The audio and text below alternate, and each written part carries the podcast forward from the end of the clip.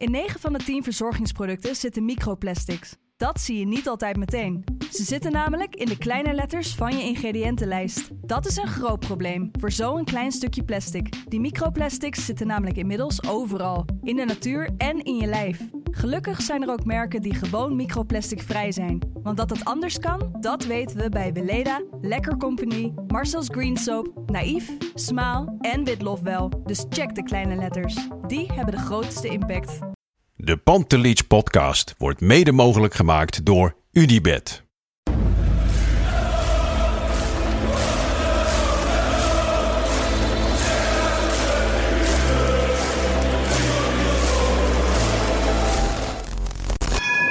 wil eigenlijk passen in Ajax 1 en ik maak mijn minuten. Als je tegen mij zou zeggen je moet op goal, dan zou ik op goal willen gaan.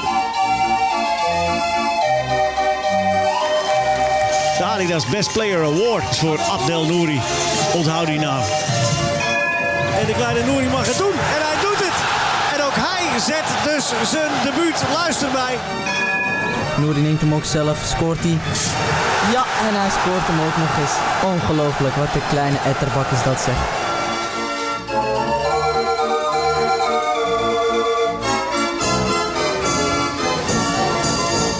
Welkom bij een gloednieuwe aflevering van de Pantelic Podcast.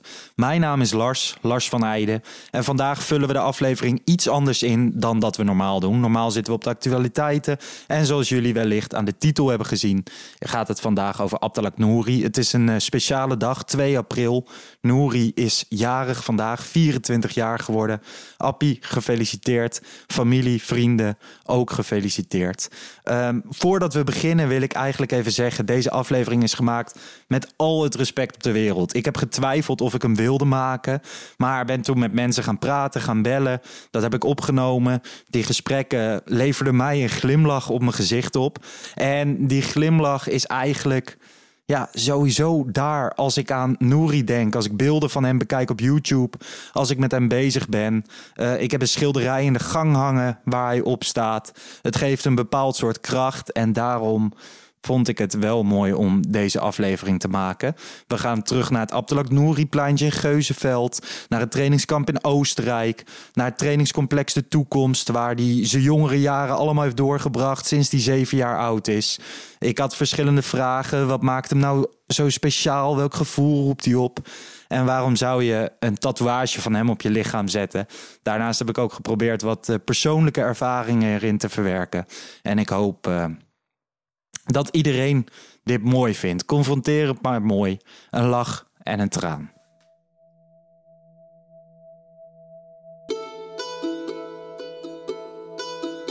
Alsjeblieft, een Fanta Orange met een fantastische Fanta smaak ter verkoeling op deze warme dag. We gaan terug naar 8 juli 2017. In die tijd deed ik promotiewerk. Zo ook die dag. Terwijl de zweetdruppels over mijn rug waggelden, voorzag ik iedereen van een koud blikje frisdrank. Het moment dat de teamleider riep dat het mooi was geweest, kwam als geroepen. Ik kon de trein in. Op naar huis. Terwijl ik de poortjes van de NS doorliep, op naar het juiste perron, haalde ik mijn telefoon van vliegtuigmodus. Nu.nl, NOS, De Telegraaf. De pushmeldingen stromen binnen. Ik zie een appje van mijn vader. Er is iets met Nouri. Het is niet goed. Midden op de trap naar het perron van een trein die ieder moment kan vertrekken, staat de wereld even stil.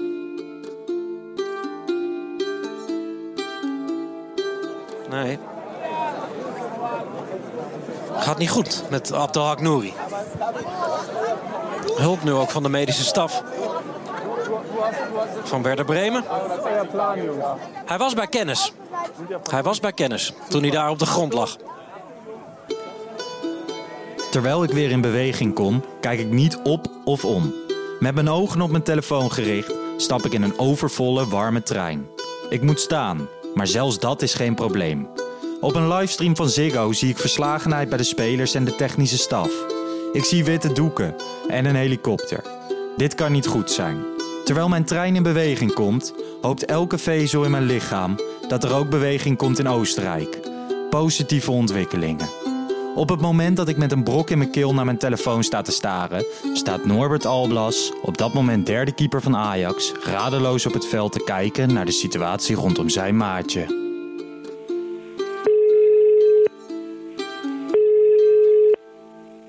Goedemiddag Norbert. Goedemiddag. Norbert Alblas, huidig keeper van NEC, hè? Ja, zeker, zeker. En op 8 juli 2017 stond jij in de goal tijdens de wedstrijd Ajax-Werder Bremen. Ja, klopt. Het zonnetje scheen, alle faciliteiten waren goed, toch? Ja, zeker. Het was een zonnige dag, dat kan ik me nog wel goed herinneren, ja. Waarschijnlijk had je zin om die wedstrijd te spelen. Jij was op dat moment jezelf aan het bewijzen om bij Ajax te blijven. Derde keeper, denk ik. Ja, inderdaad. We samen met Demi van Leer waren we daar. En hij raakte op dat moment geblesseerd in die trainingsweek. En, waardoor ik eigenlijk de hele wedstrijd mocht spelen. Maar weet je nog dat je de tweede helft weer het veld op kwam? Er kwamen wat nieuwe jongens in, waaronder Abdelhak Nouri. Kan jij ons terugnemen naar het moment dat het misging, vanuit jouw perspectief? Ja, zeker. Dat was de tweede helft inderdaad. En ik kan me herinneren dat de bal aan de rechterkant was van het veld. En dat ik eigenlijk de andere kant, de linkerkant, waar Appie ook stond, aan het coachen was om naar binnen te komen, om te kantelen. En op dat moment kijk ik eigenlijk weer terug naar de bal en dan hoor ik allemaal geschreeuw. En zag ik inderdaad Appie op de grond liggen. En op dat moment heb je nog niet echt in de gaten wat er aan de hand is. Maar al gauw, al vrij snel, werd het duidelijk dat het behoorlijk paniek was. Ja, en vervolgens volgt er een hele lange blessurebehandeling. Op een gegeven moment krijgt inderdaad het team ook door dat het niet goed is. Er komt een helikopter, daar gaat hij mee. Maar dan gaan jullie naar de kleedkamer. Weet jij nog, hoe ging het met jou? Ja, ik denk zoals bij ieder ander in het team. Ongeloof. En ook gewoon op het moment dat je geleefd wordt. Je kan niet echt helder nadenken wat er nou gebeurt. Je hebt geen besef van tijd. En er gaat uiteraard geen seconde meer over voetbal. En was er heel veel emotie. Ja. Vrij snel kwam er daarna op zich best positief nieuws. Hè, dat het stabiel was. En was er toen opluchting binnen het team? Ja, we werden natuurlijk continu inderdaad op de hoogte gehouden. Elk positief nieuws werd natuurlijk ook positief ontvangen. Maar er was zeker wel ook nog steeds spanning om te kijken hoe het verloop zou zijn. Ja. Zijn jullie eigenlijk direct toen ook terug naar Amsterdam gegaan? Ja, er was toen nog discussie over, want vanuit het team werd gezegd dat we haar niet weghouden. Omdat Appie natuurlijk nog in Oostenrijk was. Ja. En uiteindelijk was toch de keuze gemaakt dat we terug naar Nederland zouden vliegen. Naar Amsterdam zouden vliegen. En dat is ook gebeurd. Wat ik vooral echt goed weet is dat je werd gewoon echt geleefd. Alles duurde voor je gevoel super lang. Ook die terugvlucht. Dat ook een bizarre werkelijkheid was op dat moment. Van, is het nou echt gebeurd? Ja, heeft deze gebeurtenis lang als een soort mantel over jou heen gelegen? Ook in je prestaties en gewoon in het dagelijks leven? Nou, zeker in die beginfase dat het voetbal even niet uitmaakt. En dat je ook continu op de club het daarover hebt. En als ik het nu ook weer over heb, dan krijg je ook gewoon kippenvel van. En merk ik gewoon wat met je doet. En het is nog steeds zo, dat zal ook nog zo blijven. Ja, want op zich... Over Nouri werd natuurlijk altijd heel erg positief gesproken. Het was een verbinder, het was een vrolijke jongen. Hij stond midden in de groep. Ja, zeker. Als ik de verhalen mag horen, ik hoor jou ook direct lachen. Van, je hebt waarschijnlijk ook heel veel mooie herinneringen aan hem. Ja, zeker. Als ik aan Appie terugdenk, dan denk ik aan iemand die altijd de bal wil hebben. En ik ben van mezelf van nature een meevoetballende keeper. En voor mij was het altijd heerlijk om hem op het middenveld te hebben. Want ik wist dat hij de bal vond, dat ik hem gewoon blind kon inspelen. En dan kon ik er gewoon 100% vanuit dat hij al wat goeds met de bal zou doen. Ja. Dus als ik aan hem terugdenk, dan zie ik dat ook wel echt. Denk ik daar ook wel echt aan terug. En dan zie ik hem altijd om die bal vragen. En ja, het is gewoon, dat blijft absoluut bij je.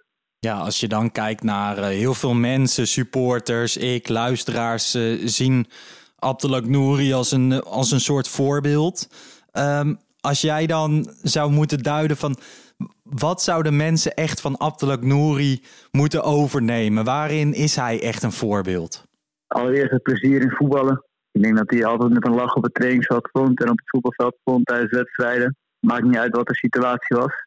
hij was altijd plezier aan het maken. En dat plezier probeerde hij ook altijd over te brengen aan anderen. Want ik denk dat Appie ook altijd aan mensen denkt. En ook altijd voor ze klaar staat.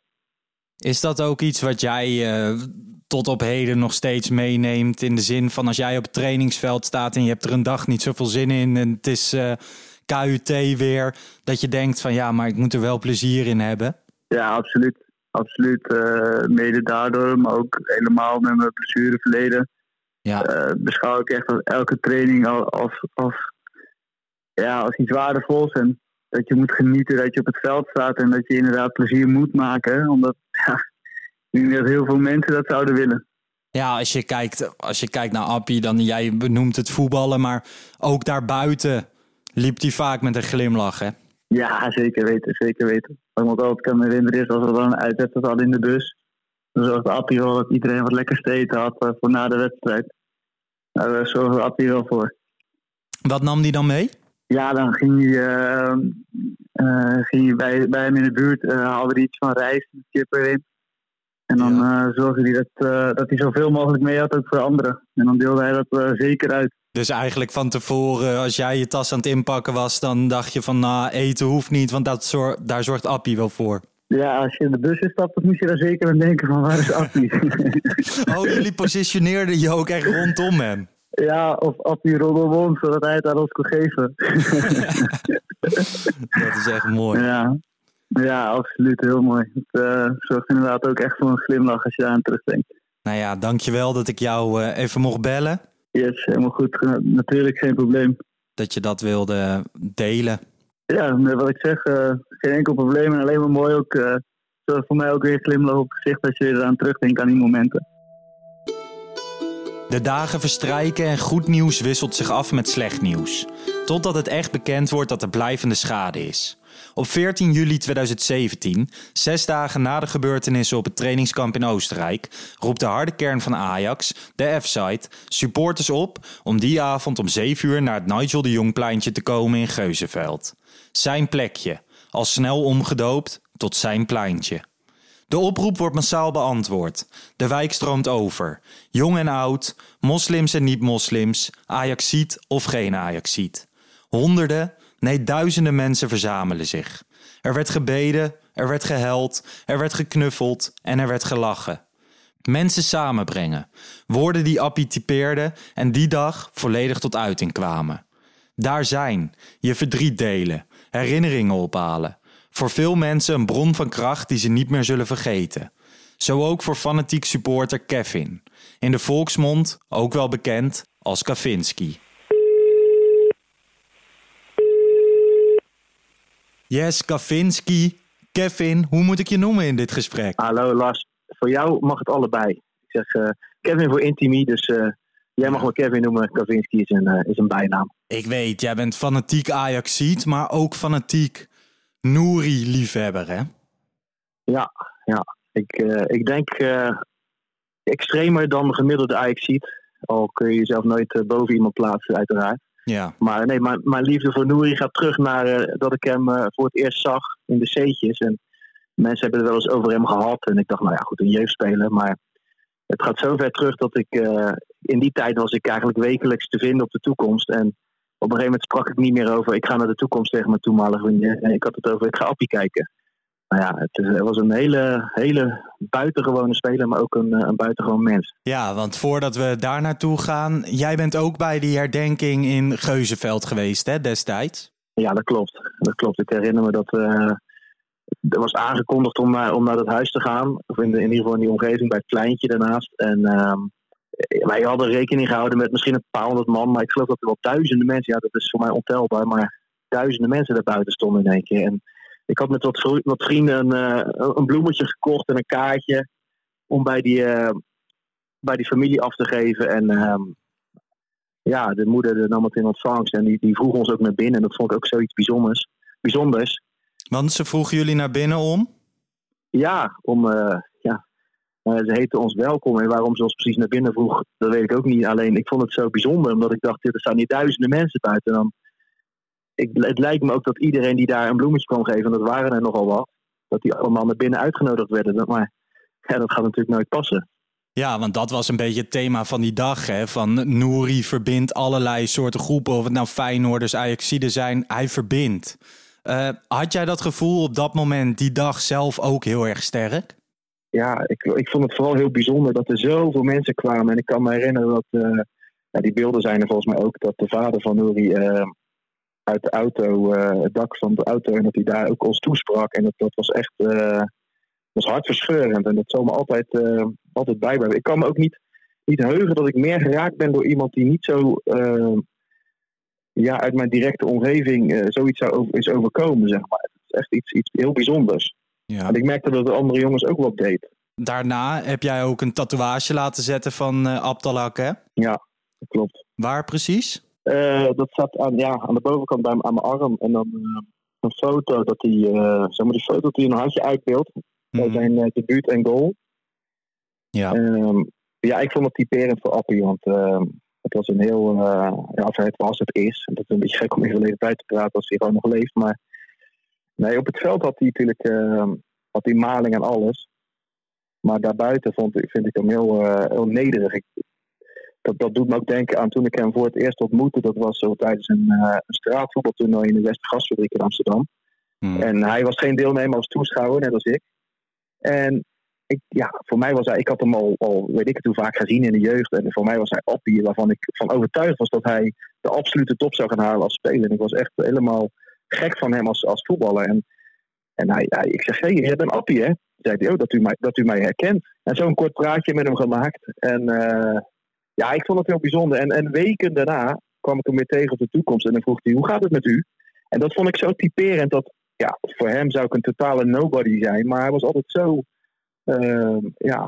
nederig en ongelooflijk vriendelijk. En dat vond ik zo mooi. En binnen het veld daar veegde die de vloer aan met iedereen. Ja, want daar wil ik eigenlijk nog even naartoe. Van, jij hebt nu een tatoeage van hem. Nou ja, je zou best wel eens naar jezelf kijken. Dan zie je ook die tatoeage. Wat voor gevoel roept dat dan bij je op? Ja, het is een beetje tweeledig. Hè? Ik vind hem echt hoe jong die ook is nog steeds, vind ik hem een voorbeeld voor velen. Alleen daarnaast is het natuurlijk ook pijnlijk, omdat wij allemaal, wat ik zeg, ik was ervan overtuigd. Want ik was al jaren aan het uitkijken van, wacht maar tot Appie komt. We leven in andere tijden wat dat betreft. Nu met Ajax, we zijn weer richting Europese top aan het gaan en... Daar had ik hem zo graag tussen willen zien. En ja, dat gaat nooit gebeuren. En dat doet natuurlijk pijn. Dus daar moet ik ook aan denken als ik kijk naar dit tatoeage. Maar toch hunkerden supporters, al zo vroeg naar Nouri. Zijn naam werd gescandeerd voordat hij überhaupt speelminuten had gemaakt. Ja. Hij zorgde ervoor in zijn eentje dat De Toekomst helemaal vol zat. Ja, precies. Ik kan me niet herinneren dat er meer hype was op wedstrijden voor Youth League of voor Jong Ajax. Nou... Wat ik zeg, vrienden van mij die wilden ook op een gegeven moment Appie kijken. Hey, mag ik jou hartelijk bedanken voor jouw bijdrage? Ja, geen dank, Lars. 26 juli 2017. Matchday. Derde voorronde Champions League tegen Nice. Het begin van een nieuw seizoen. Normaliter een moment dat we de glazen tegen elkaar horen ketsen. De lach in de kroeg harder is dan de muziek uit de boksen. En je alleen maar verlangt naar zilverwerk. Vandaag niet. Vandaag is anders. Vandaag is resultaat, mooi voetbal en gejuich niet het belangrijkste. Vandaag is lachen niet aan de orde. Vandaag is proosten op gezondheid in plaats van succes. Ik sta die dag op de F-site. Warm. Petje op. Vestje om de middel. Zweet onder de oksels. In de arena is een filmpje te zien. Je kwam hier binnen als 7-jarige. Wilde krullen, brutale ogen, bescheiden woorden. Wij zijn Ajax, wij zijn de beste. We zagen je uitblinken, we zagen je genieten. We zagen je een onuitwisbare indruk maken. Je zag dingen die niemand zag. Deed dingen die niemand bedacht. Je ontwapenende lach, je eindeloze talenten, je inspirerende geduld. Als je tegen mij zou zeggen, je moet op goal, dan zou ik op goal voor je gaan. Jij, Abdelhak, jij bent Ajax. Jij bent clubliefde. Jij bent Amsterdam. Jij bent Ajax. We denken aan je en we bidden voor je. Voor papa, voor mama, voor je broers, je zusjes, voor je hele familie.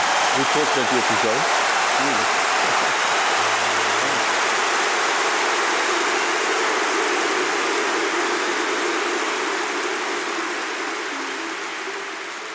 Kippenvel.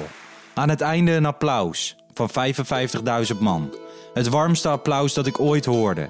In mijn gedachten ga ik terug naar de filmpjes gevuld met genialiteit. De keren dat ik de Youth League of Jong Ajax bezocht. Met de voornaamste reden, Abdelhak Nouri. Ik was niet de enige. De toekomst zat continu ramvol. Voor Appie en zijn maatjes. Zijn naam hoorde je overal. Al van jongs af aan. Appie is Ajax. Hij wilde geen verhuur en tegen Ajax spelen. Hij deed dingen die niemand deed. En maakte indruk. Op supporters, maar ook op zijn trainers. Waaronder techniektrainer Willem Wijs.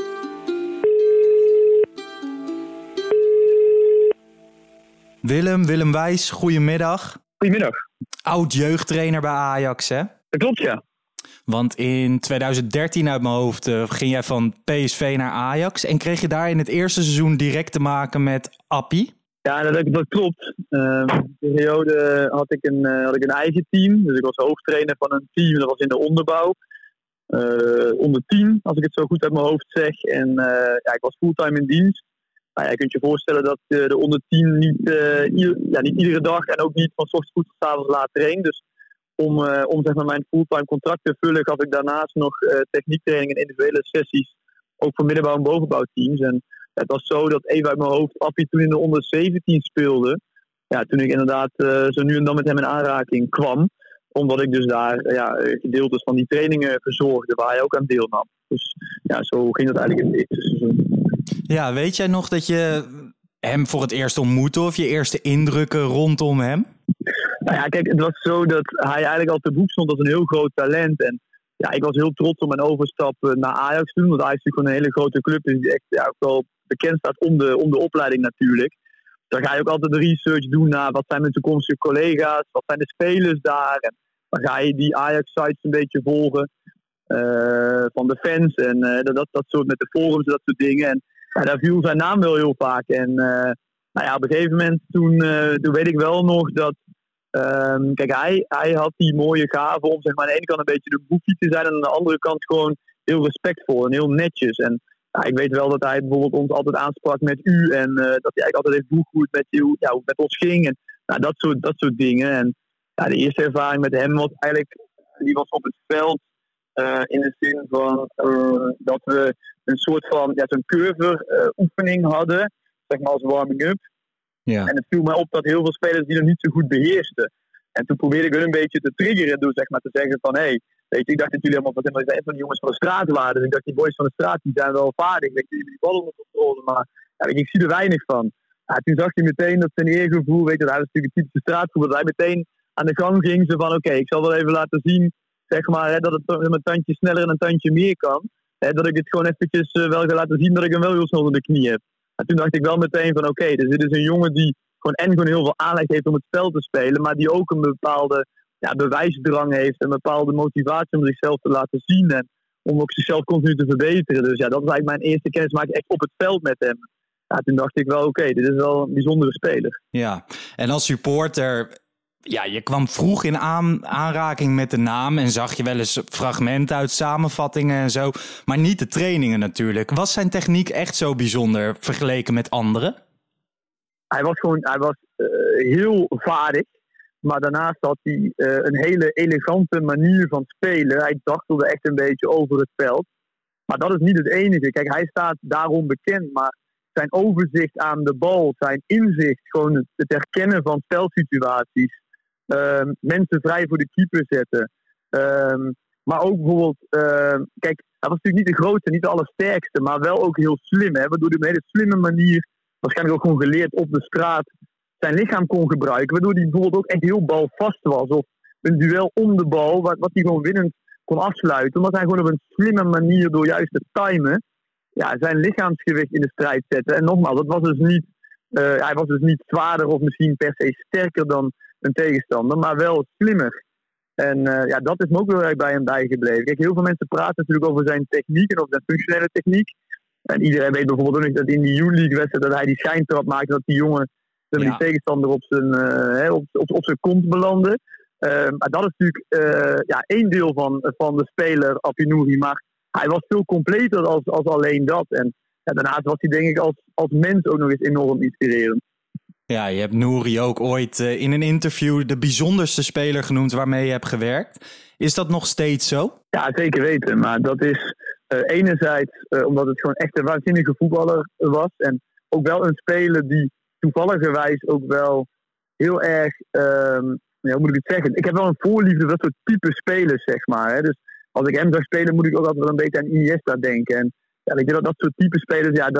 iedereen heeft misschien een andere voorkeur voor wat dan zijn type... favoriete type voetballer is. En ja, ik heb dat wel bij dat soort types, die heel slim zijn, die technisch heel vaardig zijn, die zich altijd bewust zijn wat er om hen heen gebeurt, heb ik dat.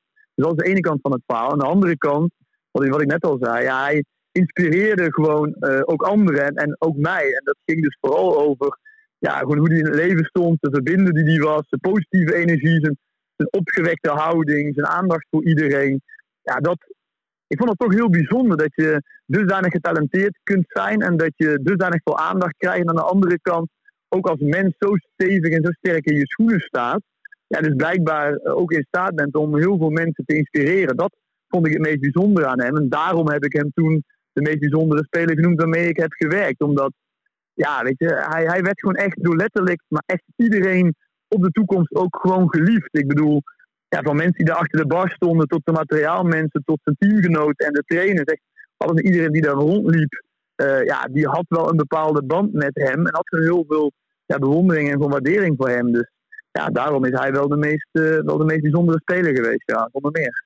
Ja, gebruik je ook wel eens Appie Nouri nog naar je huidige teams als een soort voorbeeld? Of misschien wel naar mij of naar een luisteraar Waarin moet je hem nou echt als een voorbeeld zien? In alles wat je net hebt genoemd, maar dan kort samengevat, zeg maar.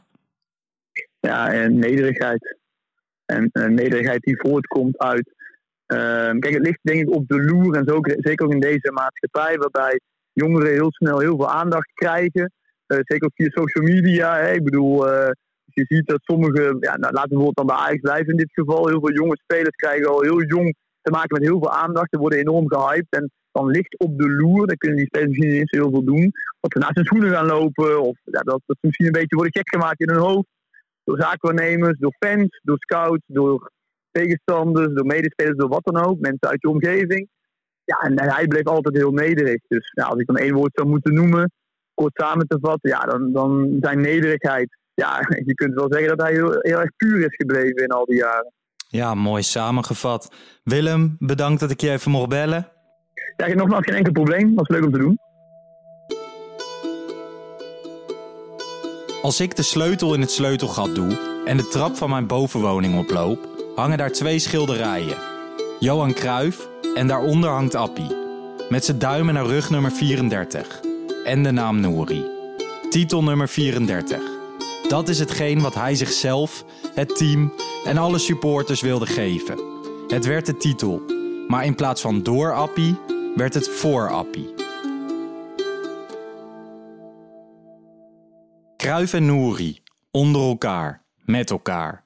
Beide bronnen van inspiratie. De ene schitterde in de jaren 70, de andere op De Toekomst. Ik, wij, jij als luisteraar zijn verliefd geworden op Ajax mede door de geschiedenis. De status, de romantiek die eromheen hangt. Vorige week hadden we een winactie waarbij een speler moest vergelijken met Sjaak Zwart, een ander clubicoon. De winnaar hiervan is geworden Ronald van Duren. Hij zei, thinking outside the box. Die andere Sjaak, Sjaakie Wolfs. Uitgesproken, trouw aan de club en een icoon. Gefeliciteerd, jij krijgt het boek. Trilogie Ajax heeft de Europa Cup. Over de jaren 71, 72 en 73. Deze week trekken we niet de verbinding naar die jaren, maar naar Appie.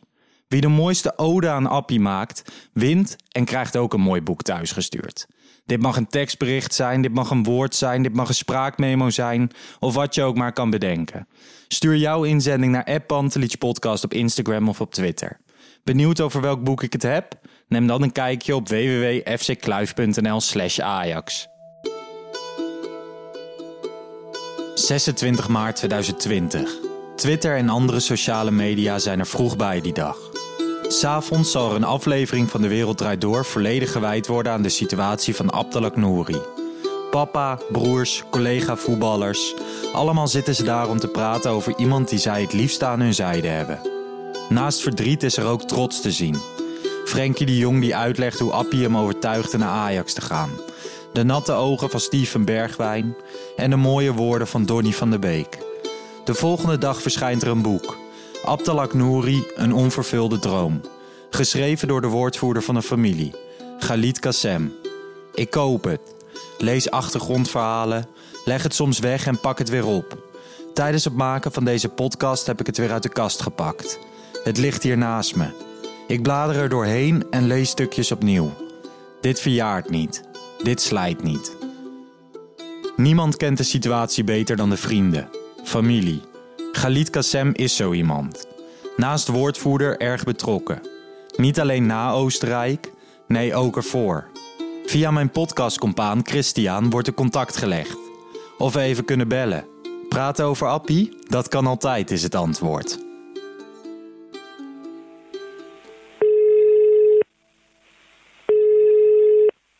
Goedemiddag, Khalid. Hey Lars, goedemiddag. Fijn dat ik je even mag bellen, mooi. Ja, natuurlijk. Zeker als we het gaan hebben over Abdelhak en alle mooie dingen die hij gedaan heeft. Daar kan je hem eigenlijk altijd wel voor bellen. Hey, jij kende Abdelhak al een stuk langer dan de gebeurtenissen in Oostenrijk, hè?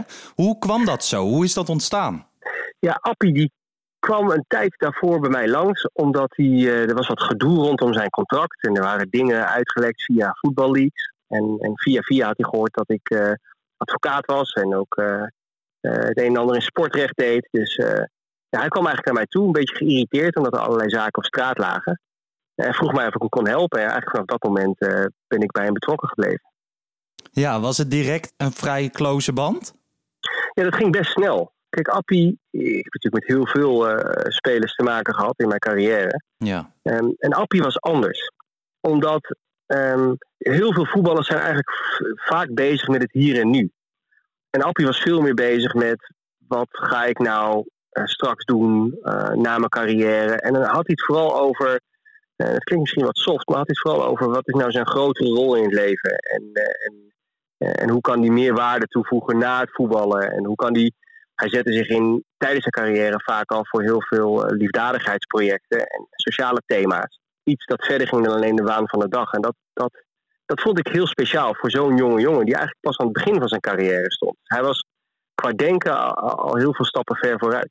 Ik quote jou ook even als ik zeg, nooit heb ik een jonge speler gezien die meer met anderen bezig is dan met zichzelf. Ja, het begon al echt op een hele jonge leeftijd. En dan moet je je voorstellen, dan was hij op een buitenlands toernooi bijvoorbeeld. Ja. En zijn vader die verzamelde eigenlijk alles wat met Appie te maken had. En dan waren er vaak die mensen die foto's maakten tijdens zo'n toernooi en die na de wedstrijden verkochten buiten het stadion.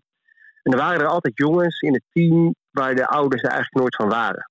Die een beetje op zichzelf waren, aan hun eigen lot werden overgelaten. Ja. En dan kwam het meer dan regelmatig voor dat Appie tegen zijn vader zei van, ik heb al zoveel spullen. Wil je die foto kopen en dan aan hem geven? Zodat hij ook een aandenken heeft aan dit toernooi voor later. Ja, dat soort hele kleine dingen, dat typeerde hem. Er is ook een anekdote bijvoorbeeld waar ik pas na de tragiek van Oostenrijk achterkwam. Omdat die mevrouw zich bij ons gemeld had. Ja. Die vrouw die had haar man verloren. En die was conciërge op het Calvijn College. En haar man die was, dat ging heel abrupt van de een op het andere moment. En dan kwam Appie langs bij haar, omdat hij wist dat zij een hele lastig pakket zat. En daar had hij heel veel tassen boodschappen bij zich en nog een aardig bedrag, zodat die vrouw even vooruit kon, omdat hij zich bekommerde om haar. Het zit in dat soort hele kleine dingen die mij heel veel zeggen over de kwaliteiten van een mens. Niet zozeer als een voetballer, maar vooral als mens. En hij had waanzinnig veel kwaliteiten als mens. Nou, en dat zijn waanzinnig mooie herinneringen natuurlijk. En dat soort anekdotes die hebben we heel veel gehoord, zeker na alle ellende die hier in Oostenrijk gebeurt. Ja, en je had het daarnaast ook regelmatig met hem over zijn ontwikkeling als speler, hè? Hoe was hij daarin? Was hij kritisch op zichzelf of tevreden? Nou, hij was eigenlijk nooit heel snel tevreden. Zijn vader had vroeger zo'n ouderwetse camcorder, zo'n opnameapparaat met die kleine bandjes erin, hè, met... En die nam eigenlijk iedere wedstrijd op. En dan direct na de wedstrijd, dan ging Appie op de bank zitten. En dan zo'n karakteristiek beeld, zo'n klein jongetje die dan zijn nagel stuk beet. Dat er weinig nagel meer overbleef. En dan keek hij naar de wedstrijd. En dan was het niet zozeer van, kijk eens hoeveel doelpunten ik heb gemaakt en kijk eens wat voor complimenten ik kreeg. Maar dan zat hij eigenlijk alleen met zijn vader. En dan vroeg hij aan zijn vader, hey, die bal die had ik eigenlijk moeten geven. Of die paas had eerder gemoeten. Of die voorassist had ik moeten. Kijk, en dat deed hij al toen hij een jaar of 9 was, 10.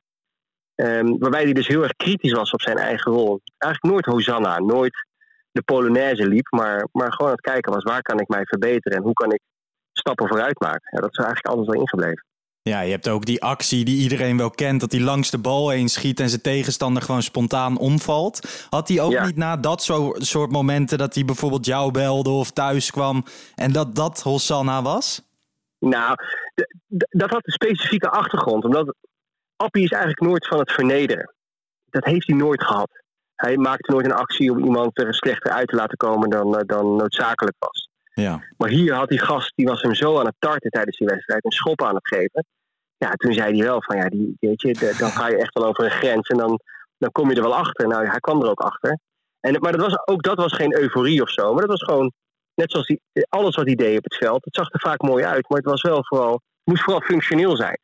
Het moest geen circus worden. Dus daar was hij wel vaak mee bezig. Ja, echt een verbinder in en buiten de kleedkamer. Als je het nu hebt over Abdelhak Nouri een paar jaar later, dan zijn er mensen met tatoeages van hem, mensen met schilderijen, mensen met van alles van Abdelhak Nouri. En dan zeggen ze van, ja, hij is een voorbeeld voor mij. Als jij nou, wat zou ik en daarmee ook de luisteraar, wat zouden we nou echt als voorbeeld aan Abdelhak moeten nemen? Als je één specifiek ding uitlicht. Nou, is dat we met z'n allen soms wel eens voorbij onze eigen belangen mogen kijken.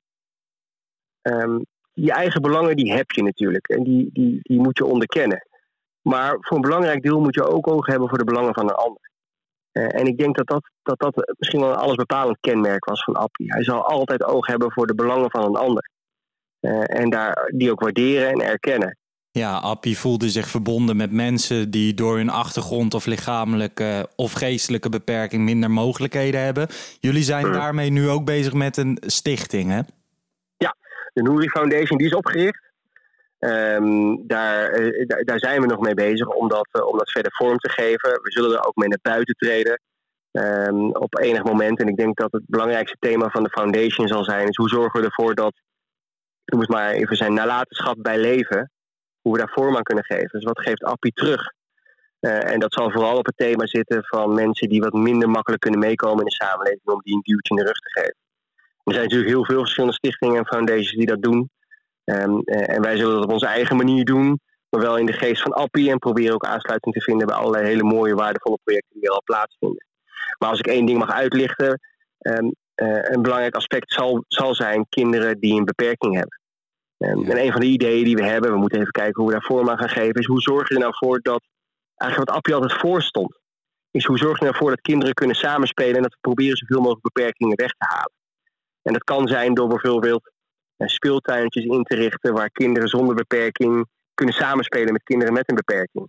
Waarbij je bijvoorbeeld een WIP hebt waar aan de ene kant een kind met een rolstoel in kan en je dan op een slimme manier ervoor kan zorgen dat een ander kind die gewoon normaal is en geen beperking heeft, aan de andere kant kan zitten, en dat je dan nog steeds samen op zo'n WIP kan spelen. Maar dat soort dingen allemaal, daar zijn we over aan het nadenken. Dus we hopen daar op enig moment op terug te komen. En dat zullen we natuurlijk ook wel aan de supporters laten weten. Ja. Hoe dat eruit zal zien en hoe we daarmee aan de slag kunnen gaan. Hey, vandaag is wel een heugelijke dag, want hij is jarig. Hoe wordt dat dan gevierd? Nou, verjaardagen worden niet echt gevierd. Dat is niet zo'n heel groot thema. Het is niet zo dat we daar dan speciaal bij stilstaan. Maar we staan erbij stil omdat anderen erbij stilstaan. Dus we hebben natuurlijk heel veel blijken van medeleven. Het is een soort van moment waarop mensen weer op een of andere manier bewogen worden om aan Appie te denken. Omdat hij een jaartje ouder wordt. Voor de familie is dat niet per se een speciaal moment, maar het wordt speciaal omdat ze dan weer heel veel blijken van medeleven en liefde ontvangen van heel veel mensen. En dat is wat ze eigenlijk altijd wel vooruitgeduwd en gestuurd heeft, hoor. Vanaf het prille begin. Alle mensen die de moeite hebben genomen om een brief te sturen, een kaart te sturen, via social media een uiting te doen waarbij ze aangeven dat ze aan hem denken, in het voorbijgaan. de familie, dat geeft ze zoveel kracht en moed. Zeker in heel veel moeilijke momenten. Want je kan je natuurlijk voorstellen dat ze heel veel moeilijke momenten hebben gekend met elkaar. En ook nog kennen. Ja, dan helpt het als zij zich realiseren dat er zoveel mensen zijn met zoveel liefde voor Appie. Nou ja, in elk geval heel erg dankbaar dat ik even met jou mocht bellen. Tuurlijk. Jullie juist heel veel dank dat jullie de moeite nemen om dit te doen. Ja, kijk, voor mij is het een paar minuten praten erover. Maar jullie, het is een waanzinnig blijk van medeleven en steun dat jullie echt de moeite nemen om daar tijd voor te nemen. Dat waarderen wij met z'n allen heel erg. Ja, feliciteren namens mij, al onze luisteraars en de rest van de Ajax-supporters. Weet dat we aan hem denken en dat ook zullen blijven doen. Heel goed. Dank je wel. Oké, dank je Lars. Dank voor je tijd. Toen ik startte met deze podcast had ik geen idee waar ik aan begon. Zoals in mijn inleiding gezegd, voortgekomen uit twijfel, respect en ook iets terug willen doen.